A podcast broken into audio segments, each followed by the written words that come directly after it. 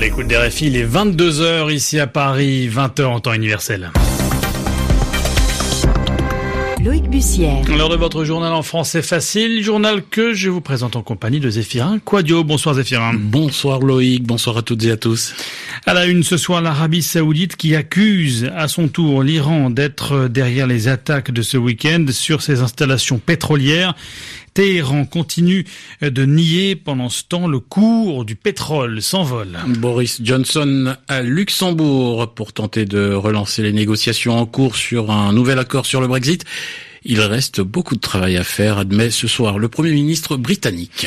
À la Tunisie, à la une également au lendemain du premier tour de la présidentielle, un homme d'affaires actuellement derrière les barreaux euh, contre un universitaire sans parti, tel devrait être le duel du deuxième tour selon les résultats partiels. Et puis en France, des familles de djihadistes qui portent plainte contre Jean-Yves Le Drian. Elles lui reprochent de refuser de rapatrier les enfants français retenus dans des camps kurdes en Syrie.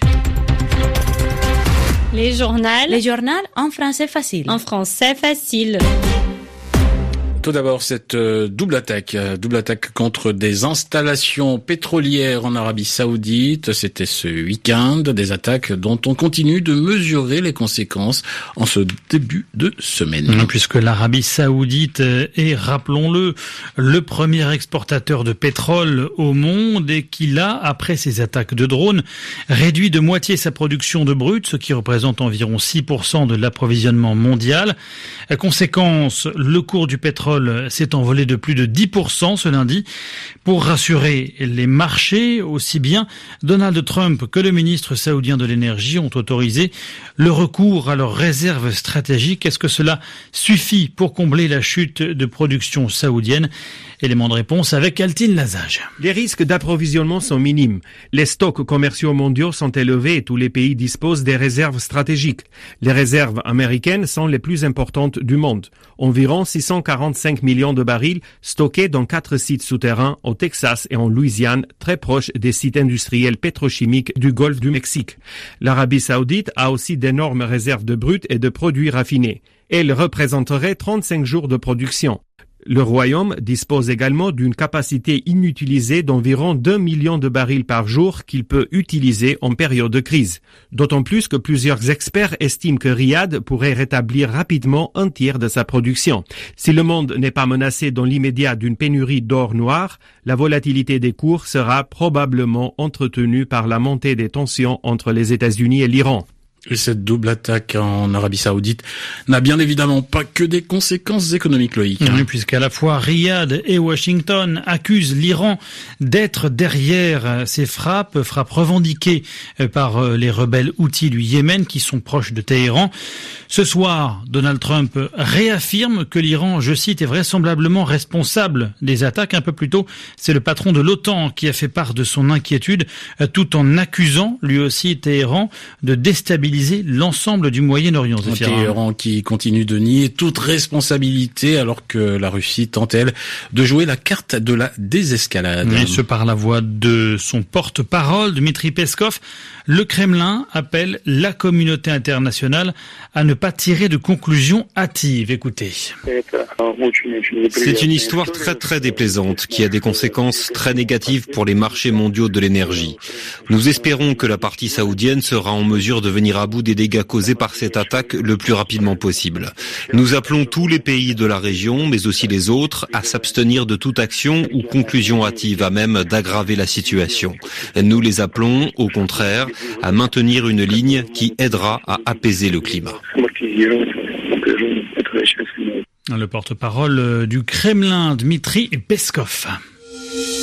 Les journaux en français facile. Avec euh, la une également cette visite éclair du Premier ministre britannique ce lundi à Luxembourg. Oui, il a d'abord rencontré le président de la Commission européenne, Jean-Claude Juncker, puis son homologue luxembourgeois Xavier Bettel. Objectif pour Boris Johnson à un mois et demi du Brexit, relancer les négociations en cours sur un nouvel accord de divorce avec Bruxelles. Un accord sur le Brexit, sur le Brexit se dessine, mais ce n'est pas encore dans la poche, a-t-il estimé à l'issue l'issue de son entretien avec Jean-Claude Juncker un peu plus tôt, Boris Johnson avait réaffirmé qu'il ne demanderait pas de nouveau report du Brexit et que la Grande-Bretagne sortirait bien de l'Union européenne le 31 octobre prochain comme il s'y est engagé. La présidentielle en Tunisie au lendemain d'un premier tour dont Kaïs Sayed et Nabil Karoui sortent en tête. Les résultats ne sont pas encore définitifs mais les tendances des sondages observés depuis hier soir semblent se confirmer avec un second tour qui devrait donc opposer les deux candidats anti-système. L'un, Kaïs Sayed, universitaire, sans parti. L'autre, Nabil Karoui, homme d'affaires controversé, actuellement derrière les barreaux et dont les avocats s'apprêtent à déposer une nouvelle demande de libération. La Cour pénale internationale, elle, conteste l'acquittement de Laurent Gbagbo et Charles Blé Goudet. Elle s'était attendue. La procureure euh, de la CPI a fait appel de cette euh, décision en janvier dernier. L'ancien euh, président ivoirien et l'ex-leader des jeunes patriotes avaient été acquittés alors qu'ils étaient poursuivis pour crimes contre l'humanité dans le cadre de la crise post-électorale de 2010-2011 en Côte d'Ivoire.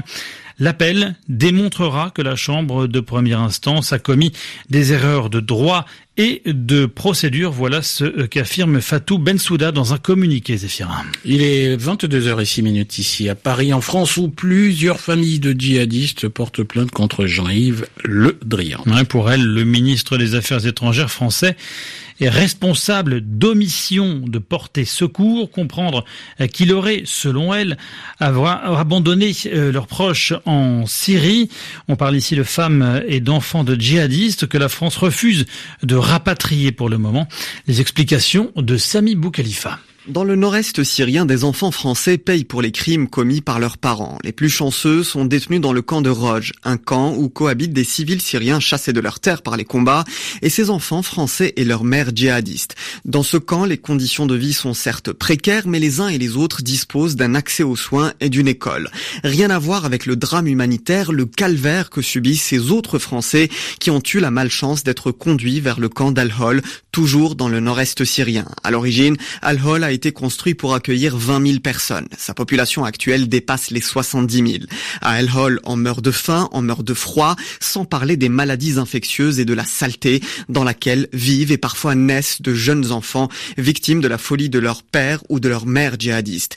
Les Kurdes le répètent sans cesse, nous n'avons pas les moyens de faire face à cette tragédie. Chaque pays doit reprendre ses ressortissants. Jusqu'à présent, Paris accepte le retour des orphelins seulement. En France, les proches de ces femmes djihadistes et de leurs enfants réclament leur rapatriement. Toujours en France, une nouvelle manifestation contre la réforme des retraites. Un rassemblement des indépendants. Ils étaient plusieurs milliers à défiler dans les rues euh, de Paris, notamment aujourd'hui. Les professions libérales, avocats, médecins, infirmiers, euh, pilotes de ligne qui craignent de voir leurs charges augmenter bien plus que leurs droits avec un seul et même euh, régime des retraites.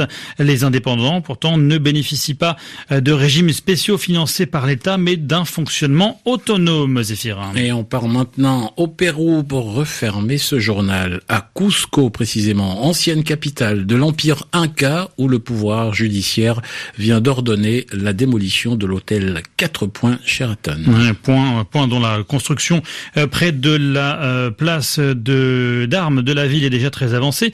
Les promoteurs euh, devront également reconstruire sur place les cinq terrasses Inca détruites lors de la construction. Le point avec Eric Sanson. Depuis des années, les sept étages et trois sous-sols de l'hôtel en construction font mauvais ménage avec les édifices coloniaux, souvent construits sur des murs incas près de la place d'armes. Les colonnes de béton et les murs de briques doivent être démolis pour violer les normes de conservation du centre historique de Cusco, patrimoine mondial de l'humanité.